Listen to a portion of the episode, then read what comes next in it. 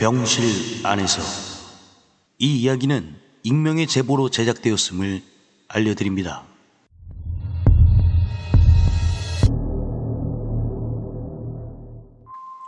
여러분은 누구와 함께 살고 계신가요? 저는 어머니랑 단둘이 살고 있습니다. 어린 시절 이혼을 하신 어머니께서는 식당 파출 일을 하시며 저를 키워주셨고 어렵게 생활고를 버티며 자라 어느덧 서른 살이 되었습니다. 직장인이 된 저는 지금까지 벌었던 제 월급을 모두 어머니께 드리고 있습니다. 생활비를 제외하고 말이죠. 꿈도 연애도 미룬 채 오직 어머니만을 위해 살고 있었습니다. 홀로 계신 어머니를 바라보면서 가끔은 다른 분을 만나 재혼도 하길 원했지만 어머님은 남자를 다시 만나고 싶어 하지 않으셨습니다.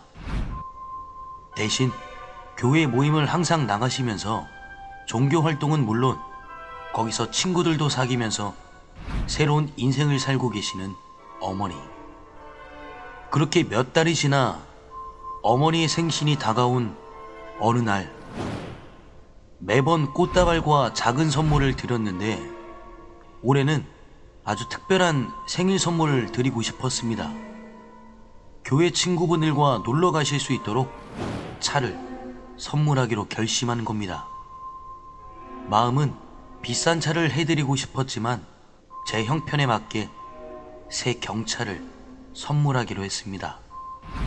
생신이 다가왔고 저는 어머니에게 깜짝 생일 선물을 드렸습니다. 돈이 어디 있다고 이런 새 차를 사왔냐며 눈물을 보이시던 어머니.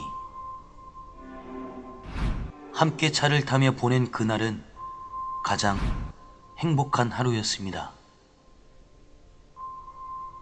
그러던 어느 날, 야근을 하고 있던 저에게 낯선 번호로 한 통의 전화가 왔습니다. 네, 여기 응급실인데요. 응급실에 걸려온 그 전화의 내용은 어머니가 교통사고를 당했다는 겁니다. 저는 모든 일을 제쳐두고 어머니가 입원해 있는 응급실로 달려갔습니다. 중태 상태에 의식을 잃은 어머니. 어머니 하나만 보고 살아온 저는 그 모습을 보자 모든 걸 잃은 기분이었습니다. 억장이 무너져 내렸고 동시에 사고의 경위를 듣고 나서 저는 더욱 충격을 받았습니다. 음주 운전으로 뒤에서 사고를 낸 뒤 도주했다는 겁니다. 다른 차의 신고로 어머니가 구조되었지만 차는 폐차 상태였고 현재 어머니는 의식 불명 상태. 어머니가 깨어나기만을 간절히 원하고 있었습니다. 일상생활이 무너져가며 그렇게 몇 달을 버텨내자 드디어 어머니의 의식이 돌아오셨다는 소식을 듣고 곧장 병원으로 달려갔습니다. 깨어난 지 얼마 되지 않아 말씀하기가 많이 힘들어 보였지만 저는 알아보시는 듯 했습니다. 하지만 어머니는 저를 알아보는 것이 아니었고 자세히 보니 마치 누군가를 찾는 듯한 모습을 보이시는 겁니다. 저는 어머니가 안정을 취할 수 있도록 몇 날 며칠을 옆에서 간호하고 있었습니다. 어느 날 새벽, 어머니의 목소리가 들려왔습니다. 그리고 어머니의 첫마디. 여기 왜 혼자 누워있냐? 라고 하셨습니다. 저는 무슨 말인지 이해가 되지 않았습니다. 무슨 이야기를 하는 거냐 묻자 어머니께서는 그때를 떠올리며 이렇게 말하셨습니다. 사고 난 기억도 나고 사고가 난 뒤 병원으로 간 것도 기억을 하시더군요. 심지어 병원 이름까지 말이죠. 그리고 여러 명이 사용하는 병실로 입원했다고 했습니다. 거기서 환자들과 몇 주를 같이 지내다 보니 말도 트고 서로 친하게 지냈다고 합니다. 그리고 그 안에 있던 한 사람 한 사람이 먼저 퇴원하자 어머니는 아쉬워하며 밖에서 꼭 만나자고 했다는 겁니다. 그렇게 약속하며 번호도 주고받고 어머니가 퇴원하는 날 다 같이 밥을 먹기로 했다고 합니다. 하지만 현실은 사고가 난 직후 어머니는 의식불명 상태였고 1인 입원실의 중환자실로 옮겨져 아무도 만날 수가 없던 겁니다. 저는 단순히 꿈을 꾼 거라 생각을 하고 있는데 어머니가 갑자기 휴대폰을 보여주고는 여기에 저장돼 있지 않느냐며 이 사람들이다 라고 하는 겁니다.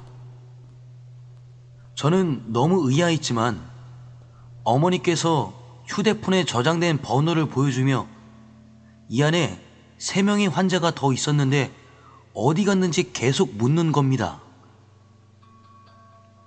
얘기를 듣고 있는데 사고로 인해 이제 일상생활을 못하신 건 아닐까 갑자기 걱정되기 시작했습니다. 제가 괜찮다고 계속 달래자 결국 어머니는 저장된 번호로 곧장 전화를 하셨고 전화를 받은 모든 사람은 역시나 당사자가 아닌 다른 사람이었습니다. 번호를 잘못 가르쳐 주었나라고 계속 혼잣말을 하시는데 의식 불명 상태에 오래 계셨던 어머니가 저는 정말 걱정되기 시작했습니다. 그렇게 퇴원 날짜는 점점 다가오는데 건강 상태를 체크하러 온 간호사분에게 어머니는 대뜸 이렇게 얘기하셨습니다. 바로 휴대폰에 저장된 사람의 이름을 부르며 이 사람들과 같이 입원하지 않았는지 물으셨고 간호사는 그런 분들은 같이 안 계셨다고 얘기했습니다. 그날의 생생한 기억 때문인지 간호사에게 계속 물었고 결국 간호사분은 차트를 확인해 보겠다고 말했습니다.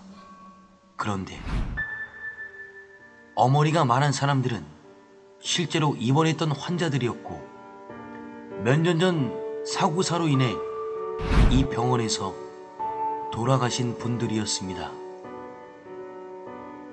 그제야 어머니와 저는 의식불명 상태였던 순간에 꿈에서 영혼들과 이야기를 나눈 것을 깨닫게 되었습니다. 하지만 여기서 너무나 놀랐던 것은 그 저장된 번호들은 실제로 사고사로 돌아가시기 전 그분들이 쓰던 번호가 맞는 번호였고 지금은 번호가 소멸되거나 다른 분들이 쓰고 있던 겁니다. 어떻게 의식 불명 상태에 휴대폰의 번호가 저장될 수 있는 걸까요? 아직도 이 이야기를 어머니와 나눌 때면 소름이 돋습니다.